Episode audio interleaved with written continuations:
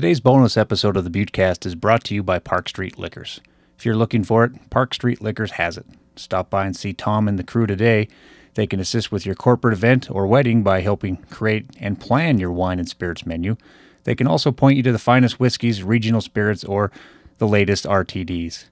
Park Street Liquors. Call 406 782 6278 or stop by at 133 West Park Street. Make your story legendary.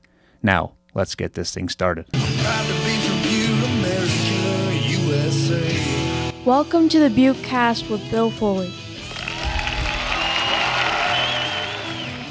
It's a podcast about the greatest city in the world, Butte, America. Amen.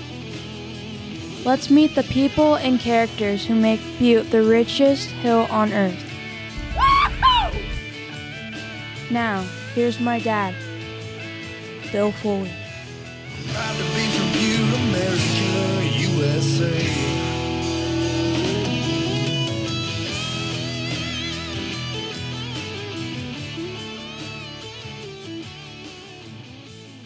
I always thought you could tell the greatness of a person by watching how he or she treats children and people with disabilities. Judging by that, my uncle Al Hansen was a great man. All my cousins always loved Al because he was the life of every party. He made sure it was loud and fun. One thing that always stood out, though, was the way he treated a cousin of my cousins. Pat was developmentally disabled. I'm not sure what his exact issue was, but my mom once told me that his problem was his umbilical cord was wrapped around his neck when he was born, cutting off his oxygen. Pat couldn't walk or talk, but he was happy when he was at a large family gathering. I would always say hi to Pat, and he would put his hand out to shake hands. Then Pat would smile really big and make some sounds as he tried to talk. You should have seen Pat light up when Big Al Hansen walked in. He could hardly contain himself. Al, who was not a relative of Pat's, would shake the heck out of Pat's hand and put his other arm around Pat. He would talk to Pat as if he was there only to see Pat. How you doing, big guy? Al would say. Great to see you. You could see Pat light up. It was obvious that seeing Al was a highlight of his day. It was probably the highlight of his week or month. Every time Al saw Pat, it was the same thing. I always thought that Al made Pat feel like he was just like everybody else, and that was really special. It also left a huge impression on me, even when I was really young. If someone asked me to describe Al, who passed away last week, I would talk about how Al dealt with Pat. When others might walk by Pat without acknowledging him, Al would always go out of his way to make Pat feel like he mattered. That was pretty awesome of Al. It was also pretty awesome of him to go watch me play football in eighth grade. That is what today's column is about.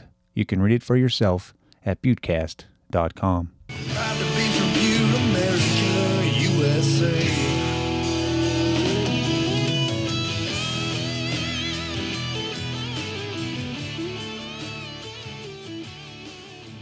Tapper Light. So long, Big Al. My uncle Al Hansen died in his sleep following a short battle with cancer last Thursday morning. He was 69. When I heard of Al's passing, I immediately thought back to a fall Saturday morning in 1988. My Butte Central Junior High 8th grade football team had a game at the old Butte Civic Center field, and Al was there to watch me play. He told my Aunt Cecilia that he thought I would be an awesome football player, and that is why he was there that morning. I wasn't really big, but I wasn't small either. I was a year older than most of my classmates because third grade was so hard, and I should have had an advantage. It's hard to say if that's what Al was thinking, but he went to the field that morning expecting greatness. He would never say it, but I had a feeling that Al left that game less than impressed with me. He probably learned something that my coaches could have already told him. I wasn't all that athletic, and I didn't always play as hard as I could.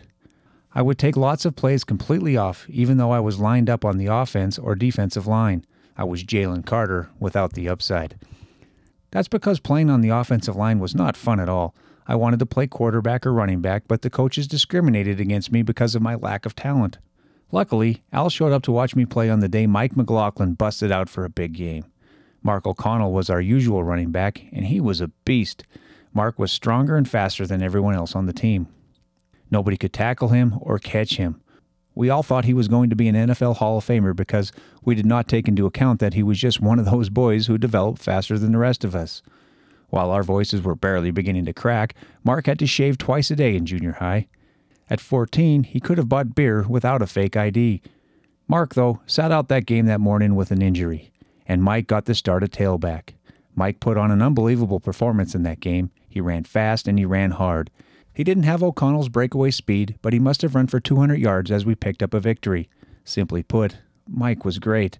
Our coaches talked to us for a while after the game, like they always did, and Al was gone before I walked to the sideline. I saw him at his house later that weekend, and I asked him what he thought of the game. Al's eyes opened wide as he told me what my teammates and I already knew. That Mike McLaughlin is awesome. Mike was awesome in so many ways. Whether it was playing linebacker, running the ball, stealing the basketball and taking it for a layup, or swinging the golf club, Mike was fun to watch. Our teammate who tragically passed away in 2012 was always fun to be around too. He was always smiling. I think Al saw a little bit of himself in Mike that day, both in demeanor and playing style. Al was a starting fullback for Butte High in 1970 and 1971. He was a big, bruising runner. As a junior, Al was listed at 6 foot 1, 192 pounds. As a senior, the paper called him 6 foot and 206 pounds. I don't think he actually shrunk an inch. I think that was just a goof by the school, which spelled Al's last name H A N S O N instead of H A N S E N. So the newspaper always had his name wrong. But by all accounts, Al was a beast on the football field. The great Montana Standard sports writer Hudson Wilsey once described him like this Booming 206 pound fullback Al Hansen has consistently racked up more than 100 yards a game with his power running. Coach Wayne Paffhausen calls the big senior the best fullback in the state. In 1971, Al finished sixth in the Class A with 568 yards on 121 carries. He averaged 4.7 yards per carry. Later in the senior season, Wilsey wrote about the, quote, bone crunching thrusts of fullback Al Hansen and the capable quarterbacking of veteran Rich Haw. As a side note, when I worked with Hud at the Standard years later, he laughed at me for describing a girls' basketball team as stacked in a game preview story. You can't say that about girls, Hud said, and we reworded the sentence. I really wish I would have known that 30 years earlier, the same guy wrote about my uncle's bone crushing thrusts. If you talk to Al's teammates, though, they will back up Hud's description. They say he was a hard nosed runner who was light on his feet for a big guy. After Butte High fell 27 20 to Buddy Walsh's Butte Central Maroons in 1970, the Bulldogs bounced back to beat BC 14 0 in 1971. Al caught a pass from Haw and took it to the six yard line, setting up Chris Milo Dragovic's tie breaking touchdown in the second quarter. The loss, by the way, was the only one the Maroons suffered during their run of three straight state titles from 1971 through 1973. In 1971, the Bulldogs came within one win of playing in the Class AA state championship game, falling 35 21 in their final game at Great Falls High. Al was larger than life on and off the field. He had a booming personality and a contagious laugh. His former teammates called him Big Al, and they all loved the man who was the life of every party. There was never a family gathering that wasn't made better by Al being there. Of course, Al was as happy as when he was watching his grandchildren play, so 2022 was a dream year for him. In the summer, Al proudly watched as his grandson Trey Hansen helped lead the Butte Miners to their first state championship in 69 years. Trey was the winning pitcher in the clinching games at the District, State, and Northwest Class A regional tournaments. During the fall, Al beamed as he watched Trey pick up bruising yards as a running back for the Bulldogs. Later in the school year, his grandson Jager Hansen qualified for the Class AA state wrestling tournament at 126 pounds. As an eighth grader, all that came after grandson Kyler Reha played for the Bulldogs during their 2019 run to the Class AA state championship football game. So, it is safe to say that when cancer took Al away from us, he died a proud and happy man. That is the way any grandpa would like to go, if he has to go. It wasn't just athletics either. Al was just so proud of the people his children and grandchildren turned out to be. He was even proud of his nieces and nephews. Al wasn't related to me by blood. He married my mom's sister. Yet, Al is the only person to ever watch me play because he thought I would be a star. The rest went out of family obligation. I took note of that on that Saturday morning in 1988. That made me feel really good, and I will never forget that Al went out of his way to watch me play. I'm just glad my buddy Mike McLaughlin was there to make sure Al went home impressed.